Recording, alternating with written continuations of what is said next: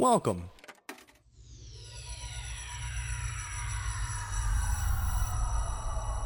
To Arcade Audio.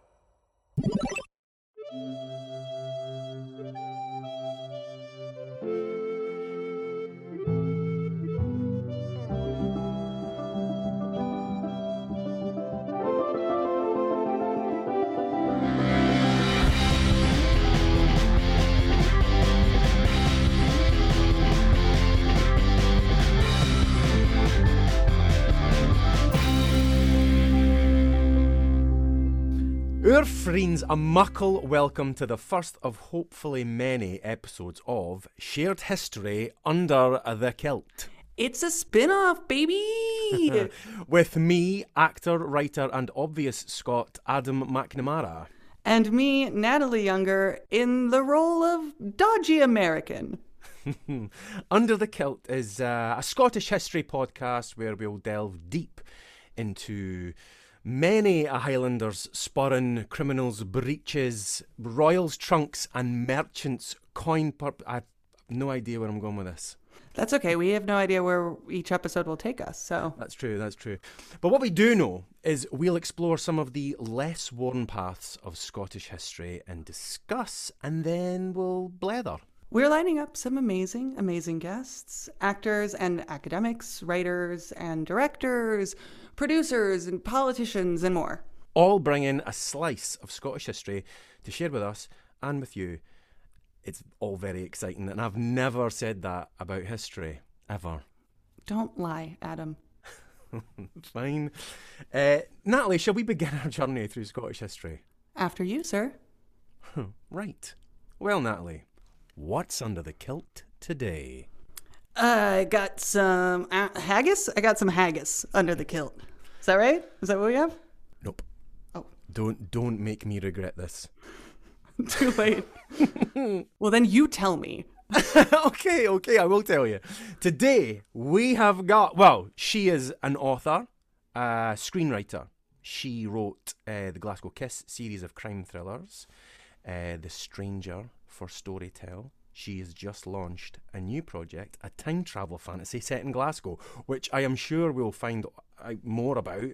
Um, the book's going to be out later in the summer, and you can get it on our website, which I'm sure we will share with anyone who's listening and interested. We have got Claire Duffy with us. Hello, thank you for having me. Thank you for joining us. Yes, thank you for that. Thank you for that applause, Foley, Adam. It was uh, I appreciated it. I needed it, to be honest. I'm quite excited. Do you know, actually, I should probably mention this has got nothing to do with Scottish history, but I write under. CS. I, I did warn you I was going to talk about a lot of things that would not include Scottish history.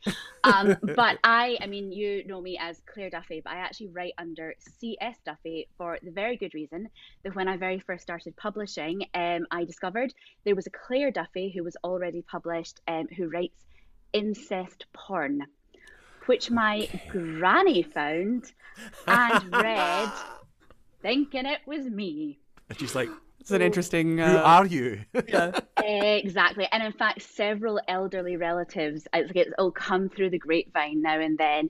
Oh, we read Claire's other books. Um, we Oh, weren't dear. quite sure what to think. So now I'm like, C.S. Duffy.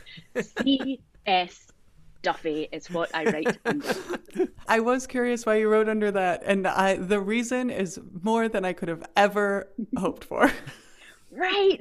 Because I mean, like Claire Duffy is such a common name. It's a really Irish name. There's thousands of us. There is actually a playwright that we get. I- I've started just accepting congratulations for her work all the time because we get confused. So there are loads of us, but the one that, and it was actually even um, on Goodreads, they connected our books together because they couldn't tell the difference between the two Claire Duffys. And like, and I read one of hers, and bless her cotton socks, it's like a thank. It's she's American, and it's like this Thanksgiving dinner where all the siblings are like checking each other out, and I'm like, you know what? Good for you. But yeah, I definitely, my, my gran was quite concerned. So yeah. Made Yeah. for a very interesting Christmas. exactly, exactly. What a start. Uh, I am a big old nerd, and I may or may not have pre-ordered your book today. So you Oh, have me now. Well, then you are officially my favorite person. So thank you very much. God, you're such a SWAT nut. yeah, I don't know what that means, but I'll take it.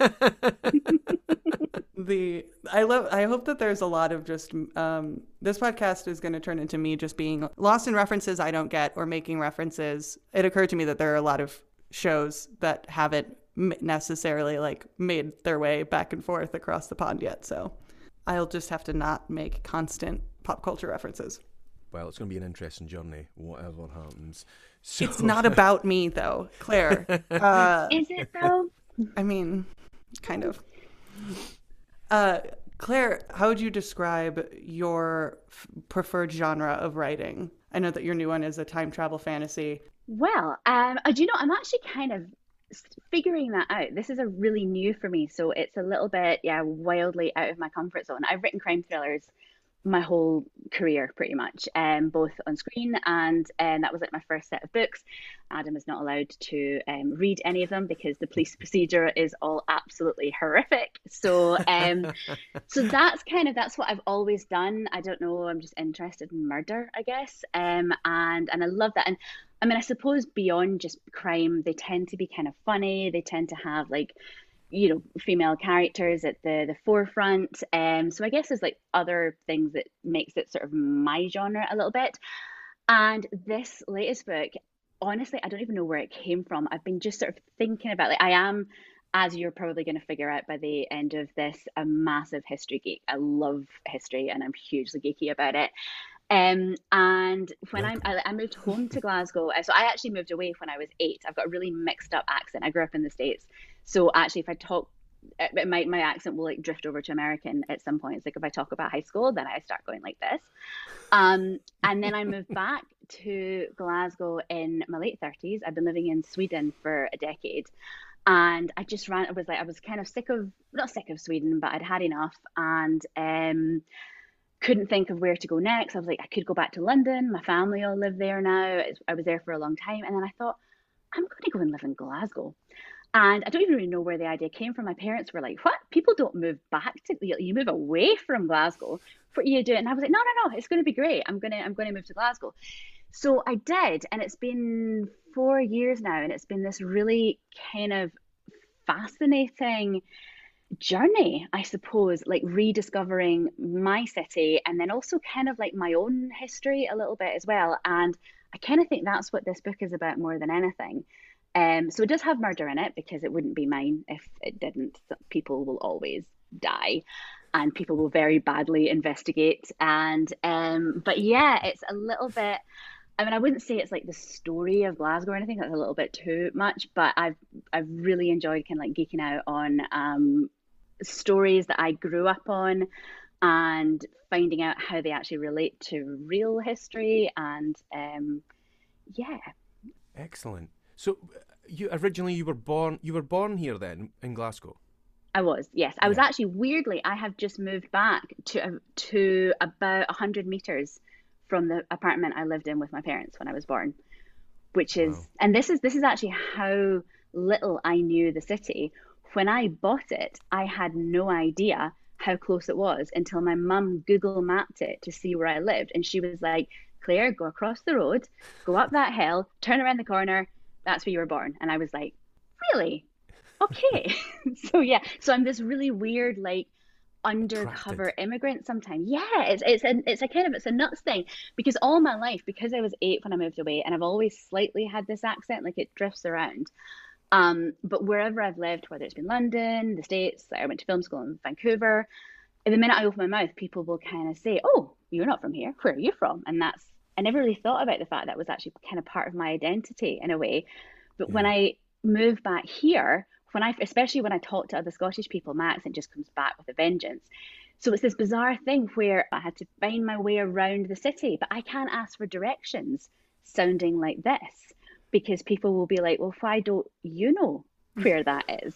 So I'm like this really weird sort of like undercover. Just walking about Glasgow, J- lost. just lost. Where is totally. it? I actually once tight back when so I- when I was flat hunting, so I hadn't even properly moved up here. I had booked to go to Loch Lomond and do um, go paddleboarding. It was like super early one Saturday morning, And of course, I didn't know where it was. I didn't know where it was in relation to where I was staying, or, you know, so I'd like worked it all out because I had a Swedish phone at the time. So I had to like memorize the directions rather than go on like Google Maps and figure out the way to this station. Um, so I was walking there and I couldn't find the station because Partick Station, is, where I was looking for, is slightly sort of set back off the road. But if you look at the map, it looks like it's right on the road. So I couldn't find it. I'm walking around. And also, I had put my wetsuit on because I wasn't sure whether or not I would be able to get changed before getting into the water.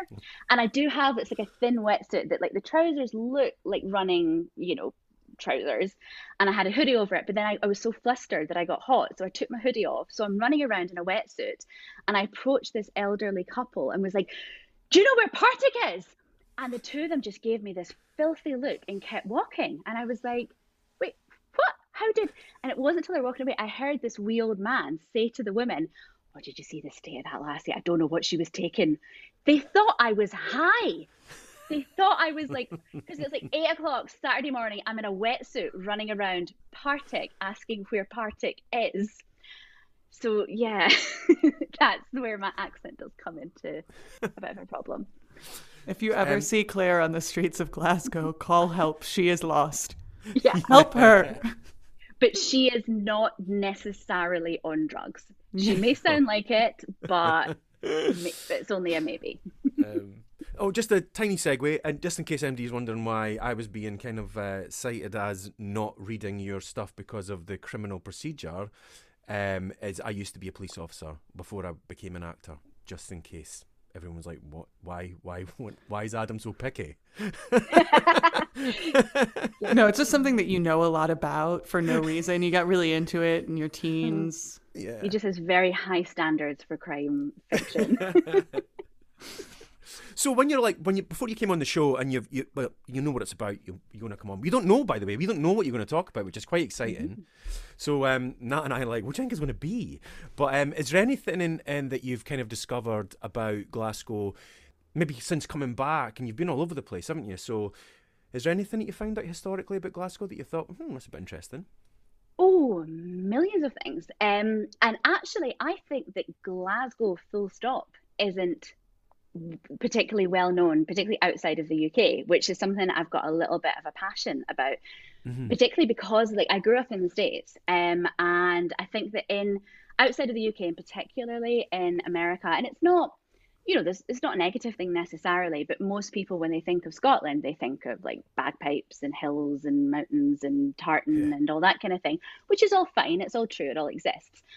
But it's a bit of a weird thing when you come from Glasgow and you're sitting there going, that's got nothing to do with where I'm from. Um, Yeah. So I do have like actually a little bit of a passion about just talking about Glasgow. Like when I started um, school in the States, when I, I was sixth grade, first day, like homeroom, my homeroom teacher introduced me to the class. She was like, This is Claire. She moved from Scotland. She's just learning English because she speaks a language called Gaelic. And I'm sitting there 10 years old going, What? Like now, I'd go, Oh no, you're mistaken. I, I've spoken English my whole life. But at 10, when a teacher is saying, This is Claire, she speaks Gaelic, I'm going, Do I? What? Are you speaking Gaelic? Am I? Do what? And then she's like, and her dad wears this special skirt called a kilt. And I'm going, does he? I've never like, what who's dad well, exactly. I was like, I could have sworn he was in a suit when he went to work this morning, but what do I know? so, and particularly, I think, I mean, obviously that was 30 years ago. Um, and I think now there's been a bit more of a sort of like merging of all the Scottish cultures. But at that point, like when I was a wee girl, you would get beat up in Glasgow for wearing a kilt. Like that whole culture just was like geeks that sort of had nothing to do with us. So ever since then, I've had like, yeah, a little bit of a, a passion about just I don't know, introducing Glasgow to um, the, the the world or Yeah. whoever will listen to me. But I mean, as in terms of like specific stories, I mean, there's so many I could go on forever. But one of my favorites I came across, now this isn't entirely specifically Glasgow, but it is relevant. So as I mentioned, I lived in Stockholm for about a decade, and um, I learned Swedish after I moved there, which is not the ideal way around to do it, as I discovered at the time. But anyway, the more Swedish I learned, the more I discovered how many words and phrases that I just thought of as like things my granny said, like really Glas. I mean, some of them are kind of general Scottish, some of them are quite specific um, Glaswegian. that come from Scandinavian.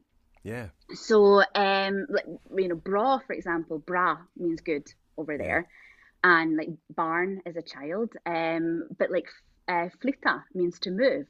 And my granny used to talk about, oh, when, when's your flitting? Are you doing a flit? Oh, you're flitting from here to here, which doesn't really make sense in English. And I don't know anyone outside of Glasgow that says it, but it obviously comes from the Scandinavian flytta means to Yeah. move, or like uh, duk means to jump in, like to dive into water. Like there's so That's many, right. and it got me really fascinated because even though I had been to like primary school in Scotland, I never remember hearing about Vikings being in Scotland. I feel like we learned about them being in like York in England and Yeah. maybe Iona like a little bit.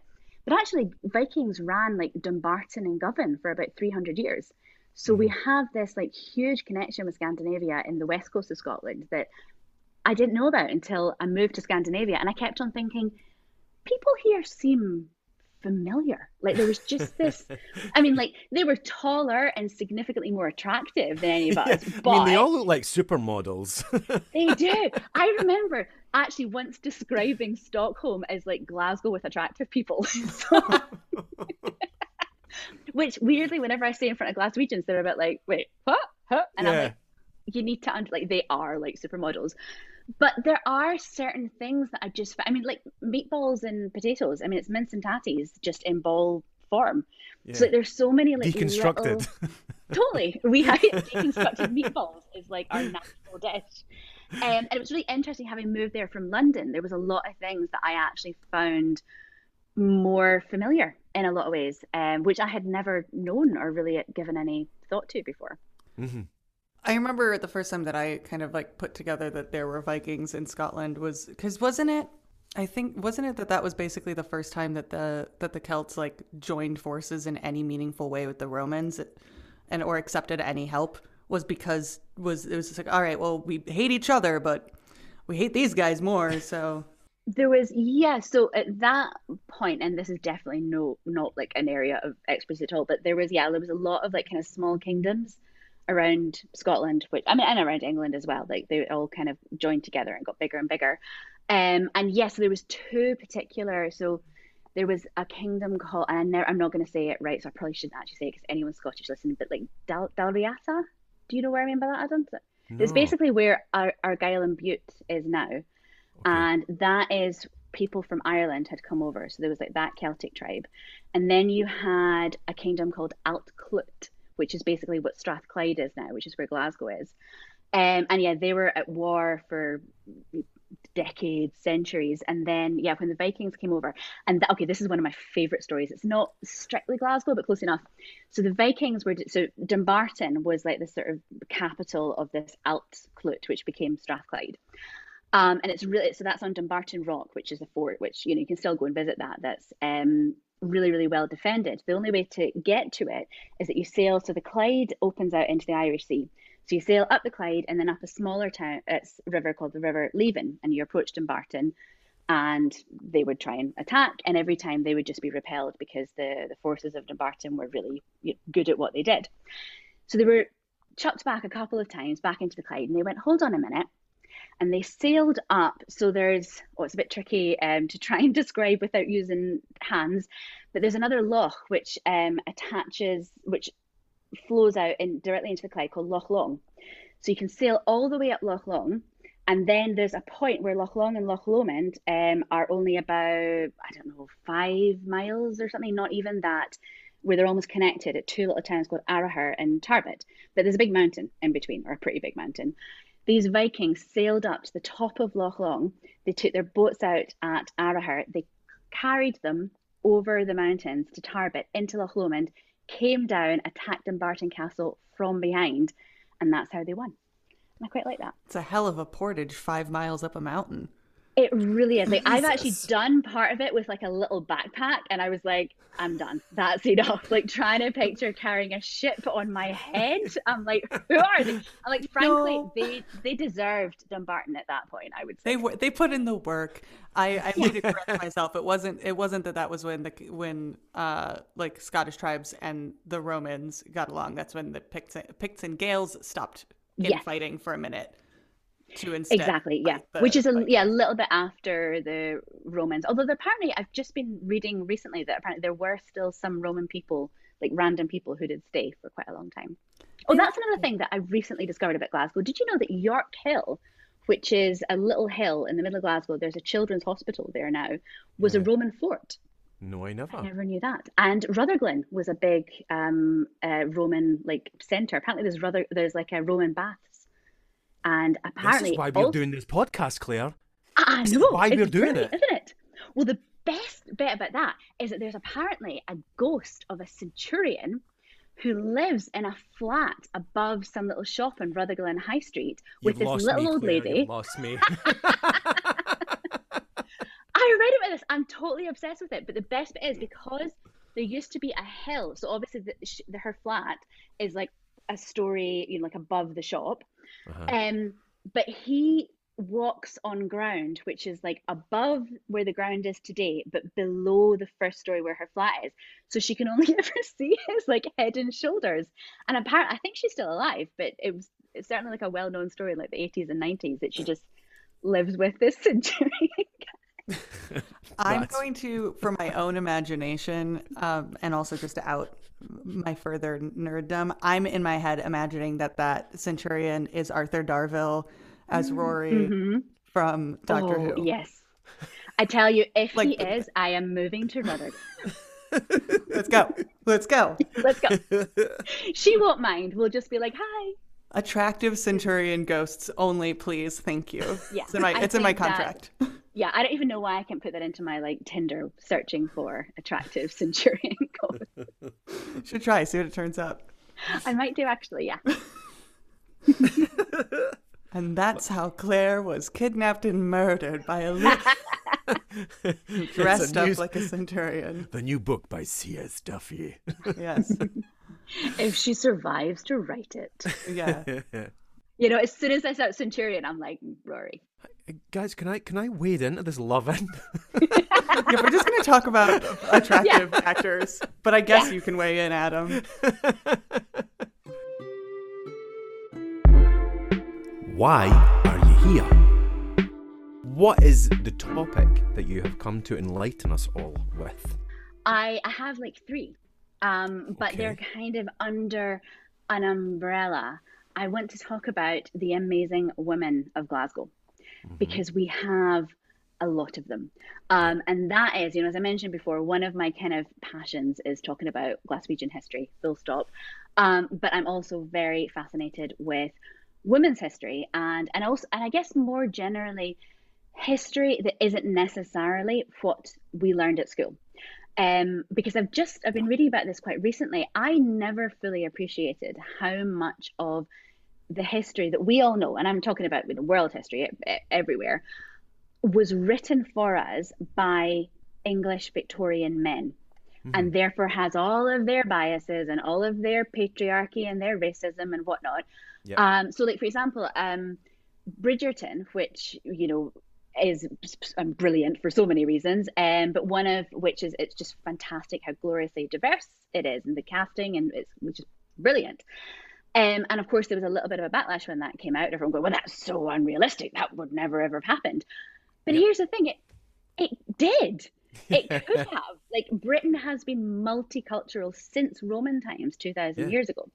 So, and I have a little bit of an obsession with this, also particularly um, to do with women's history, because I feel as though we're always told, oh, well, here, here we have all these great men who are like explorers and uh, writers and warriors and whatnot. And there's one or two exceptional women, but they're very much the exception to the the rule. And don't don't anyone think that you could ever like be like them, because the vast majority of, of women were, you know, servitude and um, little autonomy and so on. And I I wouldn't want to sort of like diminish that idea because obviously life has been tougher for everyone other than you know upper class English men for many many history for many many centuries. Sorry, but I'm really fascinated with the idea that there are so many more extraordinary women that we just never ever get told about. Yeah. And there's also women who they're pretty standard people. Like, they're not even necessarily extraordinary, but did like amazing things. And Scottish history in particular is hoaching with them.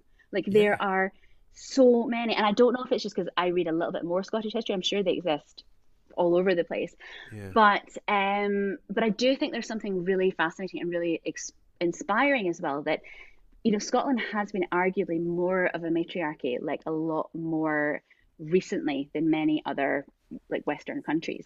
Well, yeah, well, that's like the when when the when I was investigating uh, and researching the TV show that I was uh, that I, I am writing the first about the first police force, it, it, it was it was really astounding at the um, the matriarchal setup in Glasgow. Everyone was like, "Oh gosh, I mean, Victorian Glasgow is really rough," and you're like, "Yeah," and it was run by women essentially. Do you know, like Totally. uh, uh, uh, the the characters are phenomenal. Like the women were phenomenal. And it's Oh, like when you find all this out, you're like, why why weren't we taught this? This is really interesting. Well, exactly. And I find it really worrying that we're not taught it because I feel as though so many of us tend to think of history and um, like like progress in terms of you know becoming more tolerant, becoming more like you know socially fair and so on as linear, as though we started off at this really you know dark conservative sort of place, and then all of the progress that women have made maybe in the last hundred years is this like brand new experimental thing. And Yeah. it is so not. And i think that is um i think i just think it's such an important thing to talk about yeah that like the progress the progress that we've made recently is nothing compared to how much we initially in some cultures regressed. Well When- exactly. when the english came in or like just colonization in general taking ma- like matriarchal uh, tribes in in like africa and like south america and then being like no no but white men and you don't have power anymore. That we had to, we went backwards a long way. So it's we're still in in a lot of regards catching up to some ideas that were totally commonplace centuries ago Yeah. And it's like what you said, Claire, with regards to the internationalism of Glasgow back in the day. Like again, it's like when, when people think of the history, they think of white history.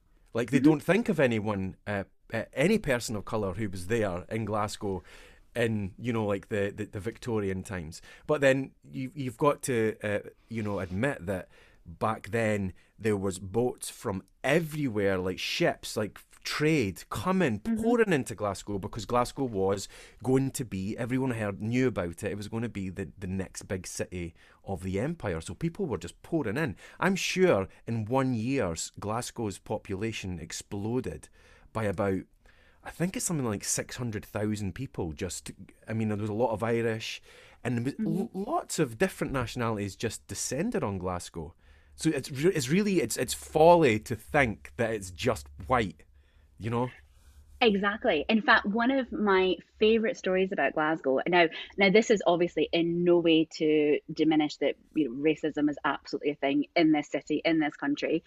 Um, however, Glasgow is completely um, unique in. Well, I hate saying the Western world. That's such a you know kind of rubbish term, but it's the only one I can think of right now. Um, but it's unique in that in I think it's the turn of the 20th century, there was this huge influx of Indian and Pakistani immigrants, um, I guess coming from, well, it was part of the empire at that point. And they became a higher social class than the white Glaswegian n- natives because Glaswegians generally are working class. You know, we're shipbuilders, we're welders, we're um, you know, building various things. Um, and these Indian and Pakistanis arrived and they opened restaurants and they opened shops and they became uh, like the the clippies, like they took tickets on the um, on the trams, which were like brand new at that point.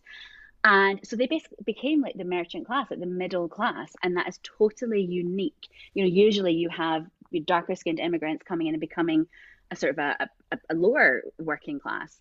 Mm-hmm. And Glasgow is the only place that we were like, oh no, they, they've got shops, they've got restaurants, you know, and we're, which is also why we have some of the best Indian food in, in Europe. I have a friend from Mumbai who the only place she will eat Indian food outside of India is Glasgow. rubber stamped Exactly.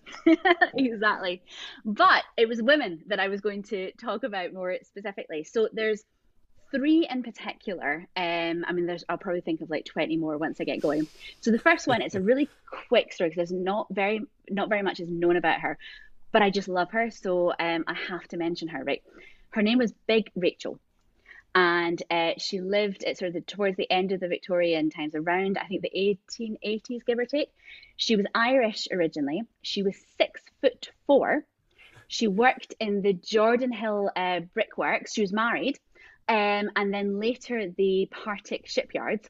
And she was famous for any. Now, if you picture, she's six foot four. Glaswegian men are quite wee men in general. Um, and she was famous for any man that annoyed her, she would just pick him up and fling him in the Clyde and that's basically all that's known about her and i love her Claire, I want to add to this story because she's in my pilot episode of the first. she is not She Was it is. 'cause she became a, a special constable didn't she Yeah, yeah, she got sworn in. that's i mean i've just remembered that's like the final other sentence that you know that yeah she like a volunteer constable or something Yeah, there was riots. Mm-hmm. There was because there was riots in Glasgow all the time back then, and Mm-hmm. the police just went about swearing people in as special Mm. constables, and she was one of them. They're like, you're Um, big. Because- We can use your help. Oh, exactly. Because apparently she did. There, like, there's all these stories of yes, so and so get flung into the Clyde again because he got. and I think particularly during that there was this that the riot and um that was in the shipyard, wasn't it? Yeah, And she just walked through this, you know, men rioting, just picking one up after the other yeah. and flinging them in the water. Which because which the is- average height of the ma- uh, the average height of a Glasgow man at that time, I think it was something like five foot five. That was the average height.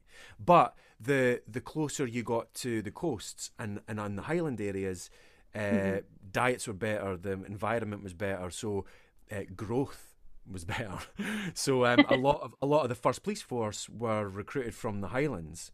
Um, so they wow. were taller. So then again, so like Rachel was like she was really rare in uh, at, at that time height wise, because every man was like tiny in comparison.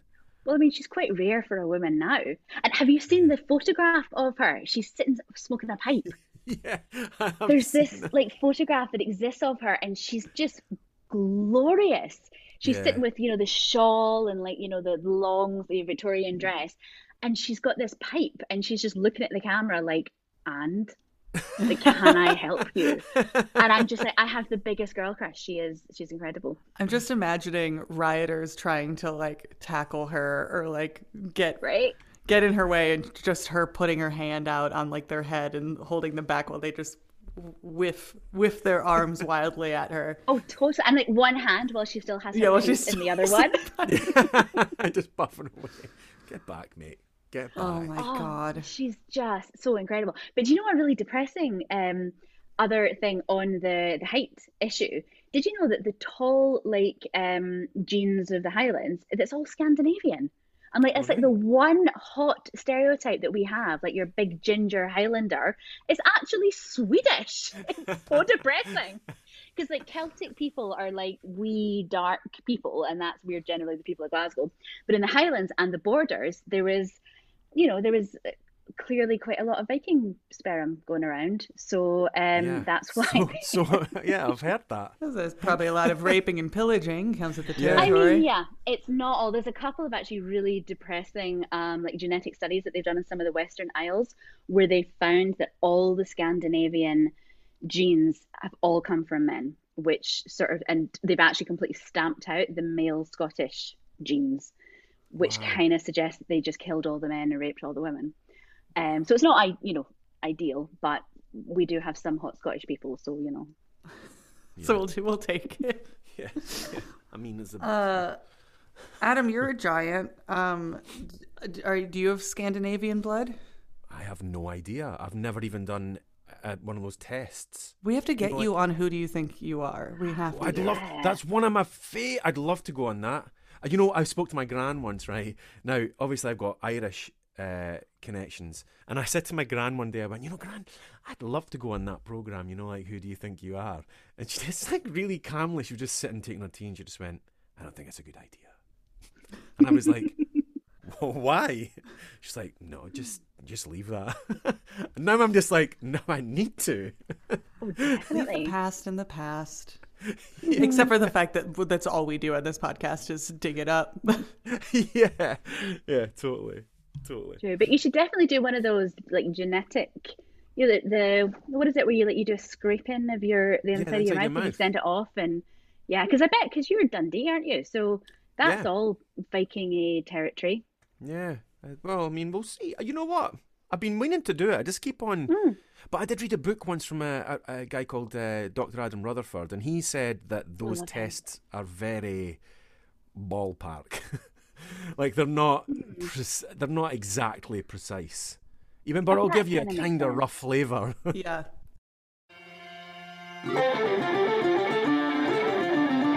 Let's hit pause for a quick second to play everyone's new favorite game, Talking Scots. Because you know this show is all about learning, and so I'm gonna I'm gonna learn. And our producer Kathleen is gonna join us for this. Hello. There we go. We're we're gonna fully immerse ourselves in the language of Scots, one word at a time. AKA Claire, our lovely guest, will give us a word and we will intuit, aka blindly guess, its meaning. Now let's start talking Scots. Claire, what is our word of the day? Okay, the word I'm thinking of is laldi, as in give it laldi. I love that there are dark L's in that. Laldy. Yeah, laldi. Give you you used it in a sentence already. The sentence was give it laldy. Yeah, or they were giving it laldi. Uh, So giving it hell? their best shot. like me right now.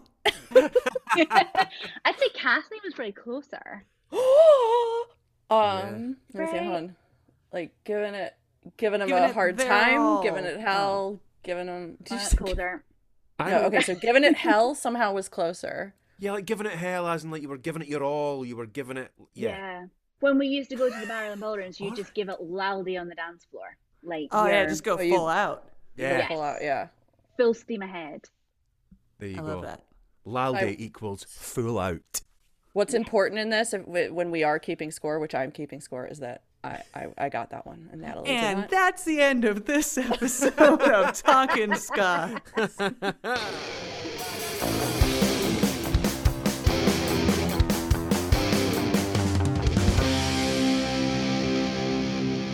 Um, so Claire, Oh, Big yeah. Rach, Big, Big Rach, Rachel.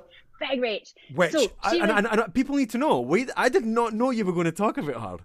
No, And that's you know, mad. I didn't know that. She, I'm trying to think. I've read your pilot, and I Yeah. don't even remember making the connection at the time because yeah, she's just, she's just, she's awesome. So well, in that case, you maybe will have heard. I'm trying to think now which um order will I do. So the next one I want to start with Maggie McIver. Do you know who she is, Adam? No. She's the Well, queen of the Barras. All right. Okay. So I, she's another who I love. She was a working class woman. She was like she was from Ayrshire originally. Actually, her dad was a policeman, um, and she moved. So he got transferred to work in the East End of Glasgow. Again, I think it was towards the end of the Victorian era. So I'm feeling she was born sort of 1840s kind of thing. So sort of yeah, the sort of middle um, of the 1800s when they moved, where most of the UK was in you know it was a poverty was rife. You know, the sort of the end of the, the, the American colonies had taken a huge hit, and crime was huge, which is of course what your um, show is all about, which is amazing. So she moved to the East End of Glasgow, and when she was about fourteen or fifteen, one day one of her friends asked her to watch her their barrel where they were like selling sort of fruit and vegetables for like the afternoon or something while they went and did something. And she was just told to like keep an eye on it. And she was like, sure, no problem. She had already left school by that point and she was working as a, I think, a polisher, like in, in service, polishing sort of silverware and things like that. Because, of course, most, particularly girls, left school at you know, sort of 12, 13 at that point. Yeah. So she left school. So she spent this afternoon and she started selling stuff. She was only told to keep an eye on the barrel, but she was just, you know, personality, loved chatting to people, sold every bit of fruit and veg that this pal had. They were like, wow, you're amazing. And she thought, oh, this is a lot more fun than polishing silverware. So she managed to get hold of a barrel for herself because, of course, this is long before there was anything that we would recognize as like a shop. The only place that um, working class people could buy anything was off these like carts, just sort of in the street. So she went and got her own, um, and then met her husband, who was also, I think, a fruit and veg seller. And this is one of the things I love about the story, because they just seem to be such a team. They like they work together throughout their whole lives, and I think again, so often when we talk about extraordinary women of history, they're almost always unmarried and they're childless. Yeah, you have to make Um, them sexless in order to for them to Exactly. succeed. According to history. Exactly. And and to some extent, I guess there's a practicality thing there. You know, in those days if you're gonna have so many children, that's gonna be your full time job.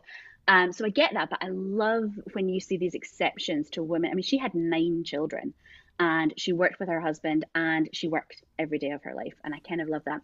So the two of them, they just seem to have such a fascinating entrepreneurial spirit, which again, I, I, I really associate that with Glasgow. Like everyone I know, you know, like maybe cousins or friends, like mums who are staying home, they've all got like a little side business. Like it's such, it's we're a real city of hustlers, and and I feel as though Maggie McIver really, really um, embodies that, because within a few months they had like three stalls, and then they started buying other barrels that they would then rent out to people, um, so they would then get a sort of more like passive income. And this is something when I read this, it, it's one of these things that it just kind of like blew my mind a little bit because I guess we take shops for granted. But in those days, because there weren't shops, the only way that working class people could buy clothes was also off a barrel like this. And in Glasgow, it rains a lot. So she noticed how the people who, like the women generally, who made clothes and sold them, they would be like, you know, on their barrel selling for like 12 hours a day and then they would have to go to what we call the steamy which is like a like a laundromat basically. But of course in those days it was all hand and everything. And they would have to spend the whole evening there washing and drying all the clothes that had got soaked while they were trying to sell them throughout the day. So these women were working you know 18 19 20 hour days because they had no means of covering what they were selling. So she went oh I'm going to invent a covered market. So she and her husband went and bought this plot of land, which is where this market is still today, just off the Gallowgate in the east end of Glasgow. And then there's another little like random tangent to this because the it was a woman who owned this plot of land. Her name was Marion Gilchrist, and she was this really really wealthy. She lived in the West End, elderly wealthy lady who I think she had married and she had been widowed quite young she was murdered and it's still unsolved who officially who actually killed her. It's mm-hmm. all i think most people tend to think it was one of her nephews who she'd just written out of her will.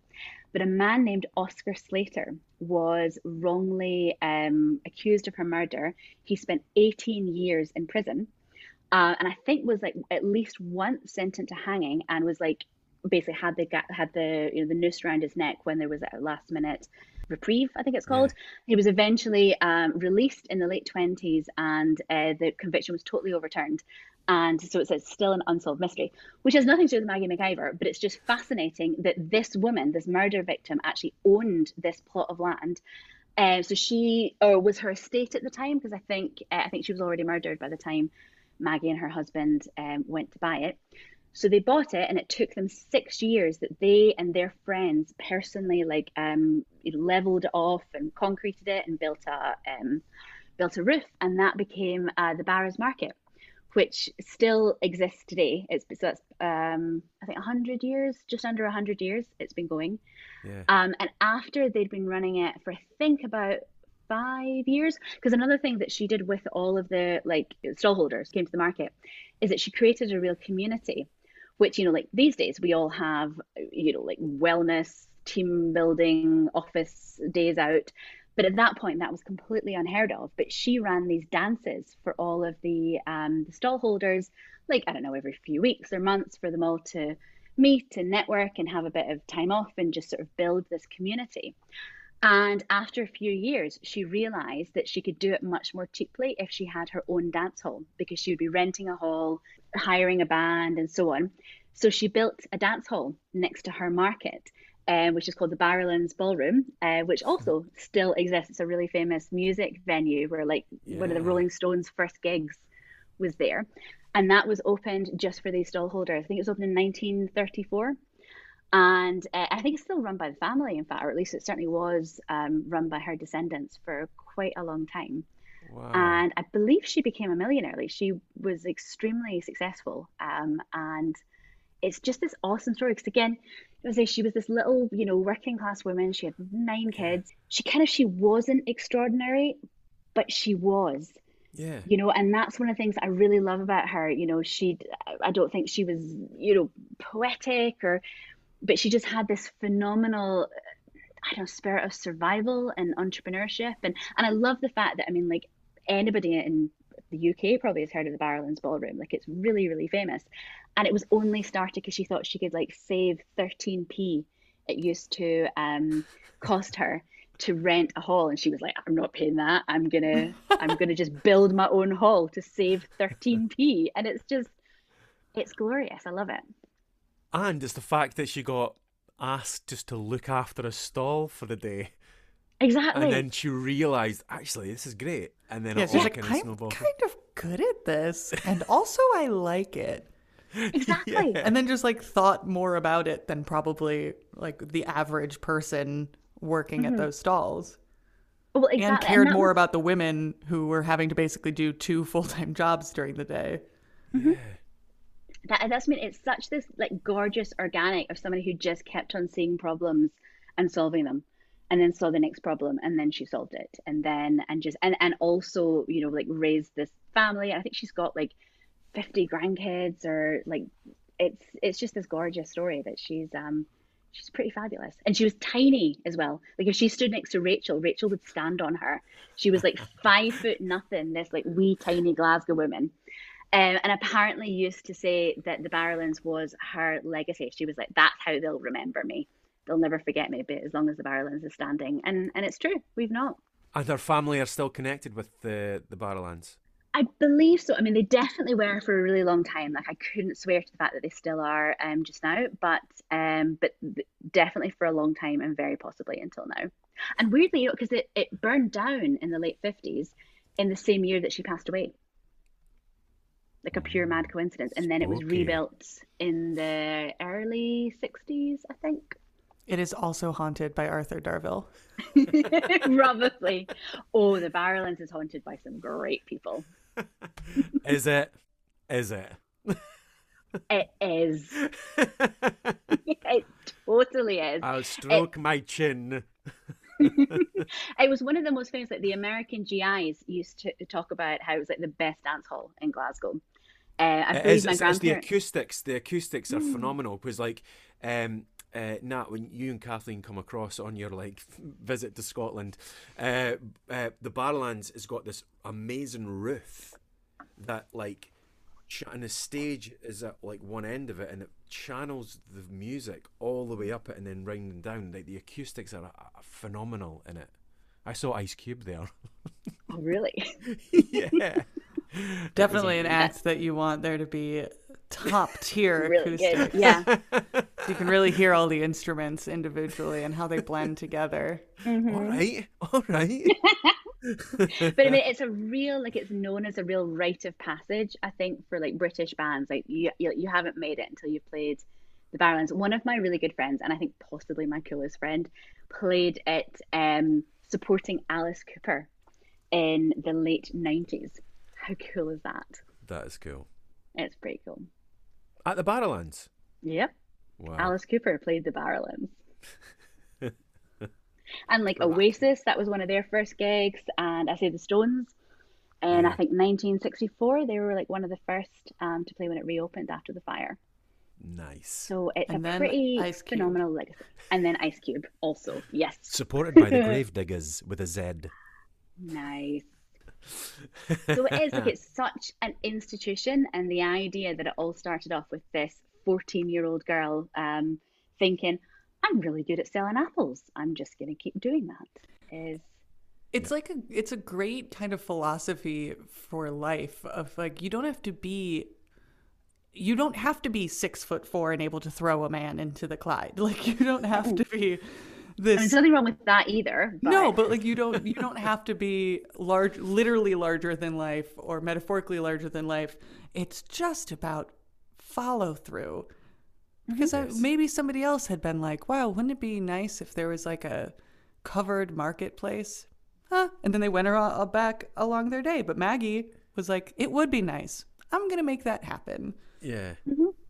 Exactly, and and also like physically did a lot of it herself because there was some sort I can't remember the exact details of it, but like builders they, they were either too expensive or they were going to take too long, and she just gathered all of her friends that she'd probably been helping out and doing favors to like her whole life, and they concreted it and they built this roof. Like it's just It's, and the other thing that I love about it is also it shows you you don't need to necessarily have like the huge plan from day one. Like I doubt the day that you know she sold those apples in the barrel, she was thinking, and one day I'm going to have this legendary music venue. Like she just did the next thing each time. And I Yeah. think quite often these days, you know, kids particularly, what do you want to be when you grow up? And you've got to come up with some like huge dream Five year that's like plan. Exactly. Like sometimes you just need like a, a two day plan because hmm. when you all you focus on is like your five and your 10 and your 50 year plans, then you get so lost in what that is. Um, and I think that's one thing that I just I love about her that she was just like, I'm gonna do this, and then I'm gonna do this, and then I'm gonna, and then you know she she became well, she became Maggie McIver, the queen of the barras, as she. Yeah, but like, look, but and now we've got this like this legendary dance hall, right? Mhm. And like that's because people allowed her to follow that path. Nowadays, it's like, what do you want to do? Fill in these forms for the mm-hmm. next few years. and then Prove we'll that say you no. have yeah, prove that you have an insane amount of money or that you can that will loan you an insane amount of money before you can even think about breaking ground on this Yeah. idea. Mm-hmm. Yeah. Exactly. Yeah, which is it. again, it's part of that like that huge. We we almost we think too big, and then we can never actually get there. Whereas I feel like sometimes these days we, and not necessarily us, but like the the opportunities out there are they're so prescribed to be so far down the line that it's quite Yeah. hard to just go, okay, I'm going to do this, and then I'm going to do this, and I'm just going to find the cash for this amount, and then by the time I get there, then hopefully the next bit will come along, and yeah. and so on. So it's a good lesson, I think, in how to be like a proper entrepreneur. Yeah. And yes. And third, let's who's do it. also another female entrepreneur. She's a little bit better known, um, but she's so fabulous. You just you can't talk about the amazing women of Glasgow without mentioning Catherine Cranston. Do you know who she is? So she invented the concept of going out for a cup of tea and a bit of cake and chatting with a friend. Like there would like be no already. Starbucks. Right? She's amazing. there one would of my basically be no Starbucks without Kate Cranston. So she was born in George Square. In, or uh, any other her- coffee shop. or any other coffee shop. Yes, Yeah, no, I'm that pays not doing any and stuff. uh, yeah, absolutely. But like that whole thing that's just part of our daily lives now um, was kind of invented in Glasgow by a woman. Um, so she, so she's from born in uh, George Square, and uh, her dad was a baker, and he also seems like he was a bit of an entrepreneur himself. He was uh, a baker, and he did something else as well, which I've forgotten. And then he decided to open a hotel, and like he'd never done that before, and it's a hotel which it's number 39 George Square, and I keep on meaning to go and check what's there now because it's not a hotel anymore. Anyway, she was born there. Um, and in her 20s, so she did marry, and this is one of the things, first things I love about her. She was married, her husband was really supportive of her career. He became the provost, which is kind of like the mayor of a little town called Barrhead, which is just south of Glasgow, but was totally supportive of what she did. And also, she traded under Miss Cranston her entire working life, even though they seemed to be totally devoted to each other. When he passed away in 1917, she retired just to mourn for the rest of her life. So there's something really gorgeous about that. That again, it's not, it's not either sexless or you know like a a wife and mother. Like she she didn't have children, but she seems to be this kind of like, you know, romantic wife that was in love with her husband and also ran four tea rooms. So she started um I think her first one was on Argyle Street. She opened that in 1878. And so the concept of like kind of going out for like a sandwich did exist already. But it was a really, really male dominated, quite stark kind of working men grabbing a sandwich before they went back to work kind of thing and she really deliberately created these tea rooms which now quite worryingly whenever you read about them they always um, stress her standards of cleanliness and i'm a little bit like i wouldn't really want that to be remarkable but okay. So they were clean and they were like pretty. They were like girly and they were nice and they were safe. There were rooms only for women.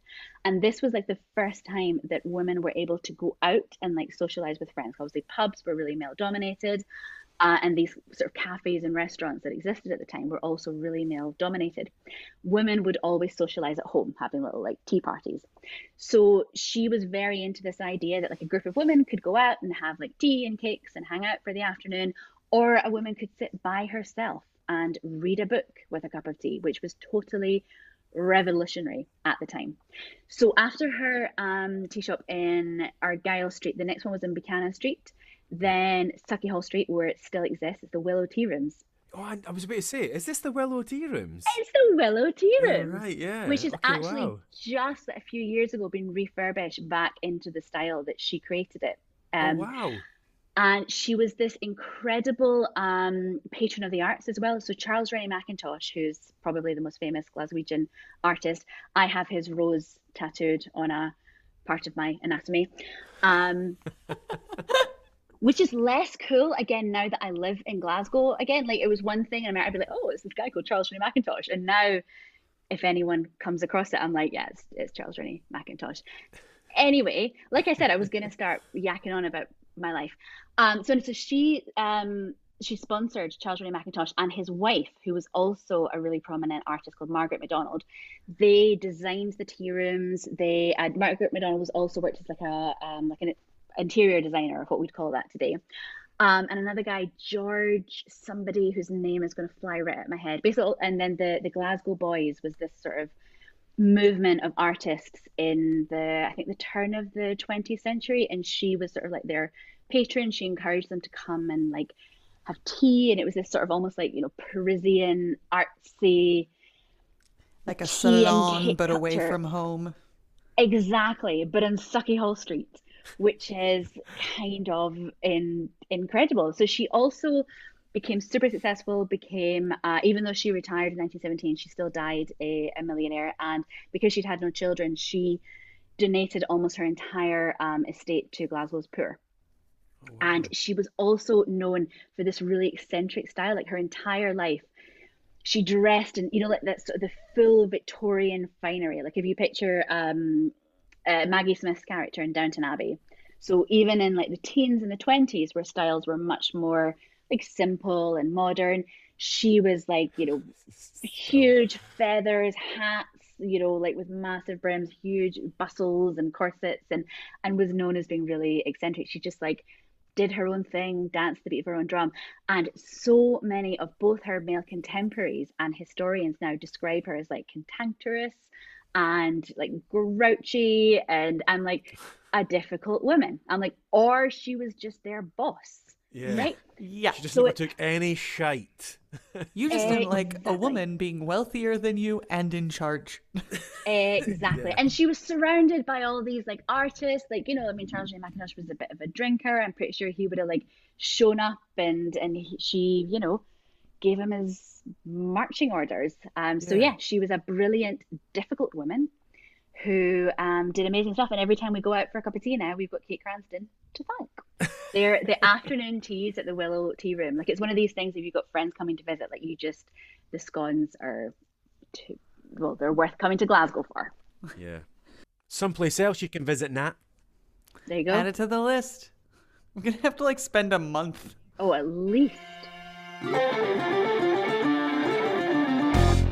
Another quick pause. Um, the only reason I agreed to do this podcast was to help me with my Scottish accent, which um, we're starting at we're starting at zero. I'm gonna I'm gonna be honest. We're starting at zero, but to to help me do that every couple episodes, we might check in and see how my Scottish accent is going. So yeah. Is that the only reason you're here? It's the only reason I'm here.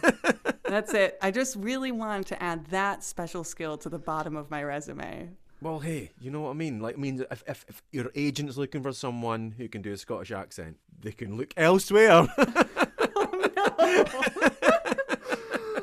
I was gonna say it's more of just so that you know I'm really building this um, this network over in Scotland so that now I could tell my agent Adam wrote something he's gonna book me and I can do a real good Scottish accent which I'm already that's already wrong because there are so many different accents in Scotland but here we are the first time checking in on this first episode of where I am starting uh, I believe that our producer Kathleen has a has a prompt for me so that I know what to say. Kathleen, Uh, yes. Uh, this this week's uh, quote will be coming from the all-time classic film from 2005, Wedding Date, starring Debra Messing and Dermot Mulroney. Not Dylan McDermott, but Dermot Mulroney. And the quote and the line is, "I'd rather fight with you than make love with anyone else." Wow. okay. Good luck. I want to like pause and like say it to myself and then say Nope, the that's not the game. That's not the game. Okay. I'd rather fight we than m- make, make love with anyone else. Anyone else. We'll go for the long ooh. Adam is crying. Oh, that was fucking excellent. Oh god, that was. I felt so was- confident before listening to the two of you guys speak with Scottish, actual Scottish No, accents. I could do it. I've I've absorbed it. I've got it. Osmosis. Can I say it's not the worst I've heard? I've heard. I mean, it's not the best I've heard either, but it's not the worst I've heard. oh, give with one hand, take with the Oh. other. you know. Uh, I definitely, I definitely could have done it better, but here we are. We're uh, yeah, yeah. I said we're starting from zero. We're starting at zero. Uh, and Zero One should might- be Brigadoon, right? Zero should be Brigadoon, Ooh. and then and like Braveheart. 10, 10 should be like, well, Scottish. Been squatting. ten should be like recognizable as a Scottish accent. Yeah. Do you know a really big tip I think is to try to do a specific Scottish accent. I think where a lot of people, such as Brigadoon, get it really wrong is that they do this mad generic one that doesn't really exist. And so it never sounds quite right. So like see if you set out to, to try and talk Glaswegian or Dundonian or whatever, you'll actually find it a lot easier because you'll have actual Scottish people that you can copy. Instead of just taking all of the vowel sounds and mm-hmm. being like, Right. these. All right, I can take Work a note. that. I hear you. Do better. Do better. Oh, but you know what? You know what? Well done. Let's. Che- we'll keep checking in. We'll keep checking in.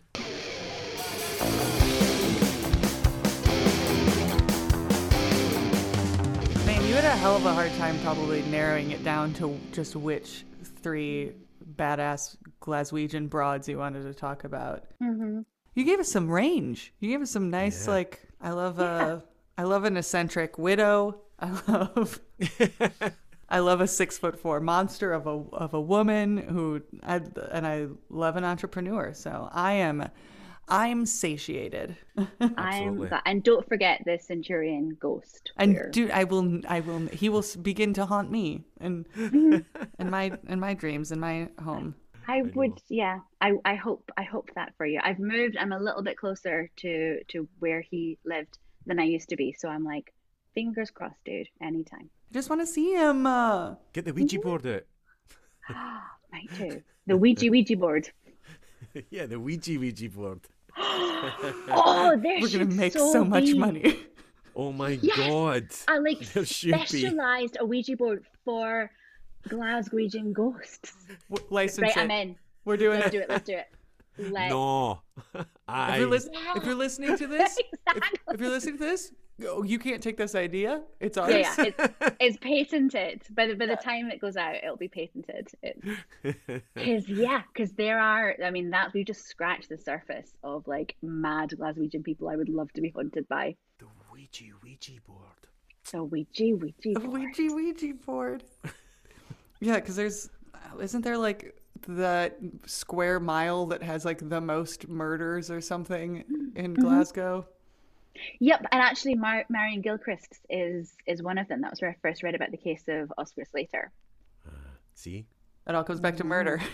Oh, Yeah. comes, yeah. Exactly. Well, it has to because, you know, Claire's the guest and that's what she loves. She's into murder.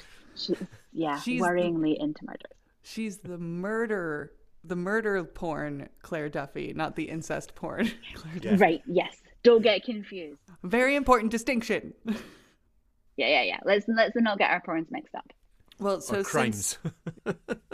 Uh, so since we know that you go, that you write by CSW, s- can you tell our listeners where they can find more information about you and your books and your work? I can't. Well, it's pretty simple. Um, it is csduffywriter.com is um, links to yeah, pretty much everything I do, including this news book, which Rachel also um, features in, and does as does Kate Cranston, in fact. And I've just realised I need to put Maggie in. I've not yet, but she can maybe go into the second. It is going to be a series, so Oh, that's so cool. it's yeah.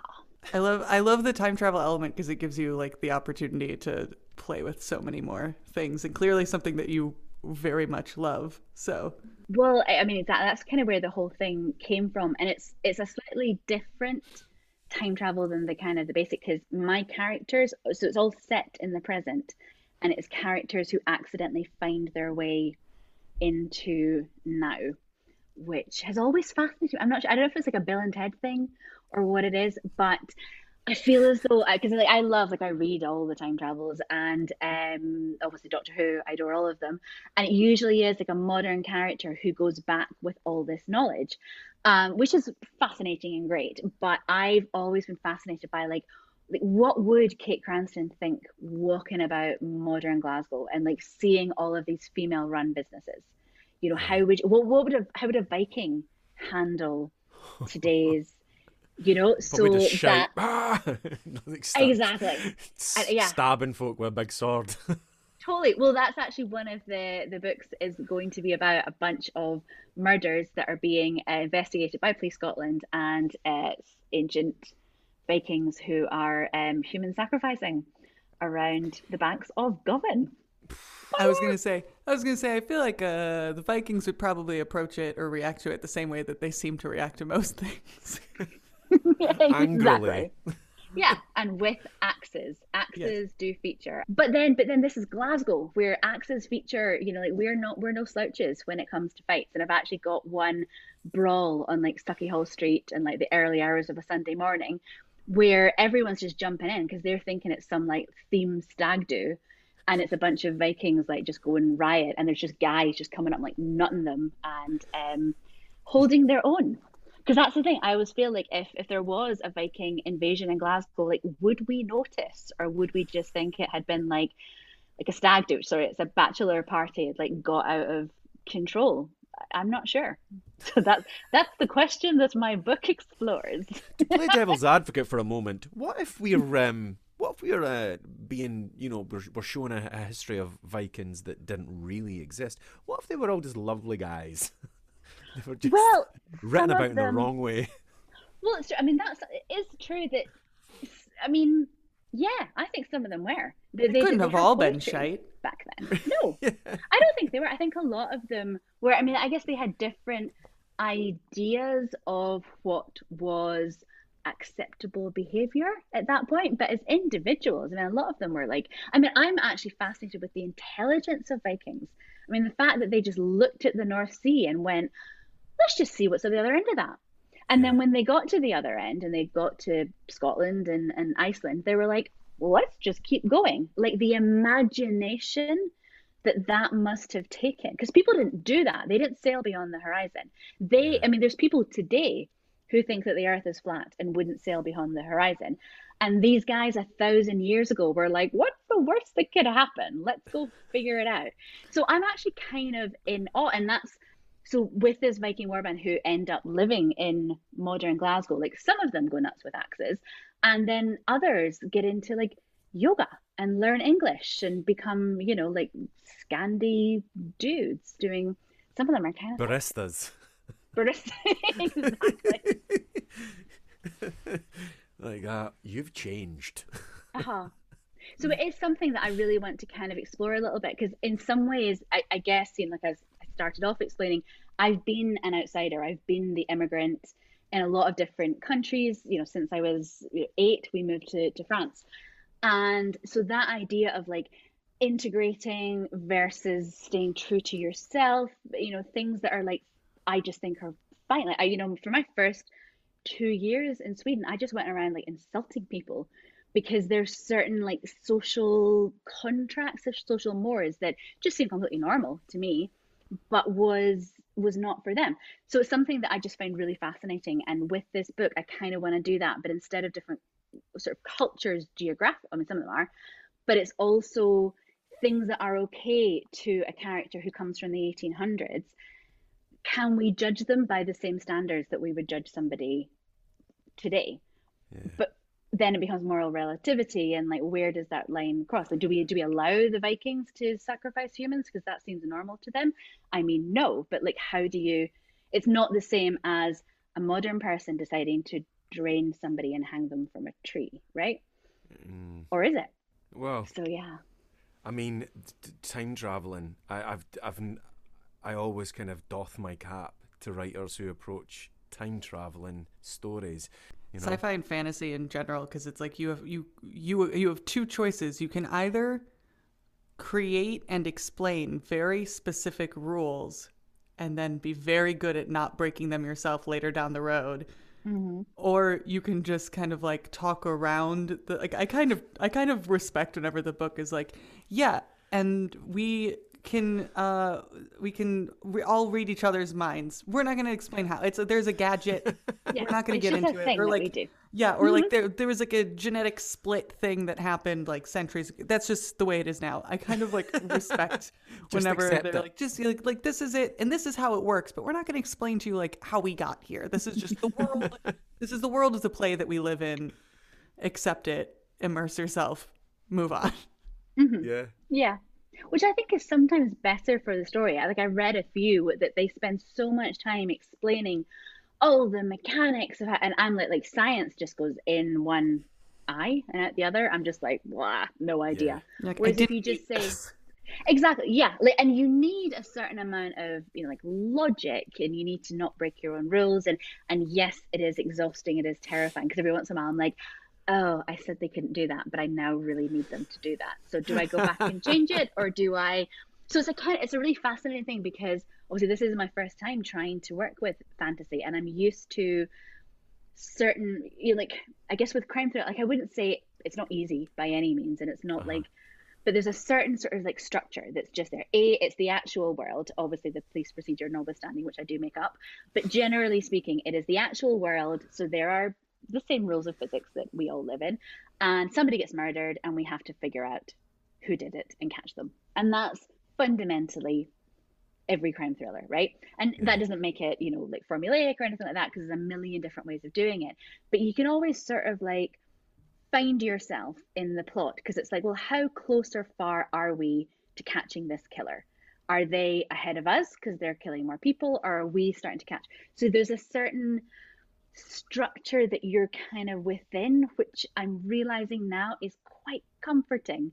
And then when you go into fantasy, it's like, what? because anything could happen. And I kind of have for the first book, they are after a murderer, which is because as it's murder, it's me.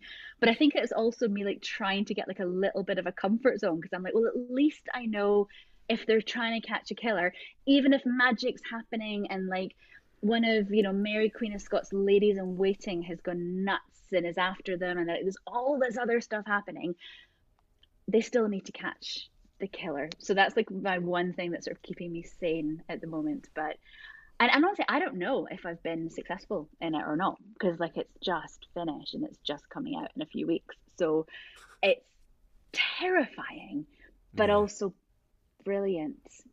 Hopefully, Oh, it's not boring. I know that, and there's Yeah. some Viking sex in it. So how bad could it be?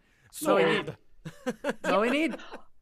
Oh, it's horrifying. And I've also developed this really bad habit of drunkenly reading those scenes out to friends in the pub so that I can get myself used to the fact that humans know that I know about that stuff. Because I've already warned my mother she can't read it. Well, but yeah, you have to have a little bit of that in fantasy, I think. And when there's hot Vikings, it's just, it has to be done. It just happens. So- you didn't. Yeah. You didn't. You didn't- you just wrote what was happening. You were just Exactly. I, letting just wrote what's go. inevitably going to happen when there are Vikings rampaging around, and yeah. So yeah, so just a warning: if you ever see me in the pub, I'm probably going to be reading really explicit sex scenes loudly and drunkenly, and wondering why I'm not invited out again.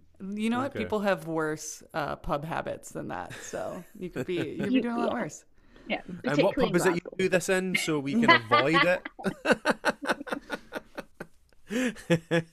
the The book is called Before Again. and you can I don't know when this episode's coming out, so you can pre-order it or it'll already be out, and it's being released like you're serializing it on your website right now, right? I am, yes. Yeah. Um, it's going to be released, um, I think, the end of July, probably, is when it's going to come out. Um, but yeah, but it's already being serialized. So you can like sign up and just get sort of chapters for free every day. That's If you're into Amazing. Viking sex. Or you could just follow me around the pub and hear me read it. Talking about it. yeah. uh, w- w- if you want people to follow you on social media, where can they do so? Um, so I am at CS Duffy Writer. Um, but yeah, Facebook, Instagram, Twitter, all the same. Uh, we at Under the Kilt are at Under the Kilt Pod on both Instagram and Twitter, so you can follow us there. Do we have? Is there anything else we have to cover?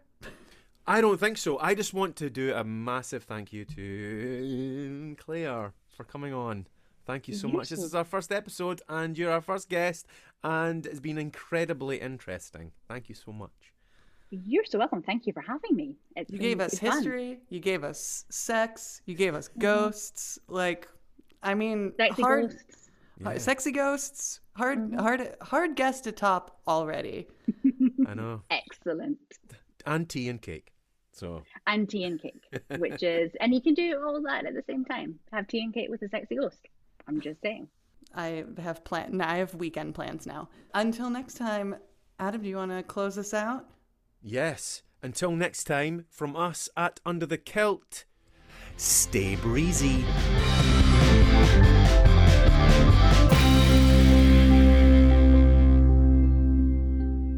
This episode of Under the Kilt was produced by Kathleen Mueller Mason and edited by Natalie Younger.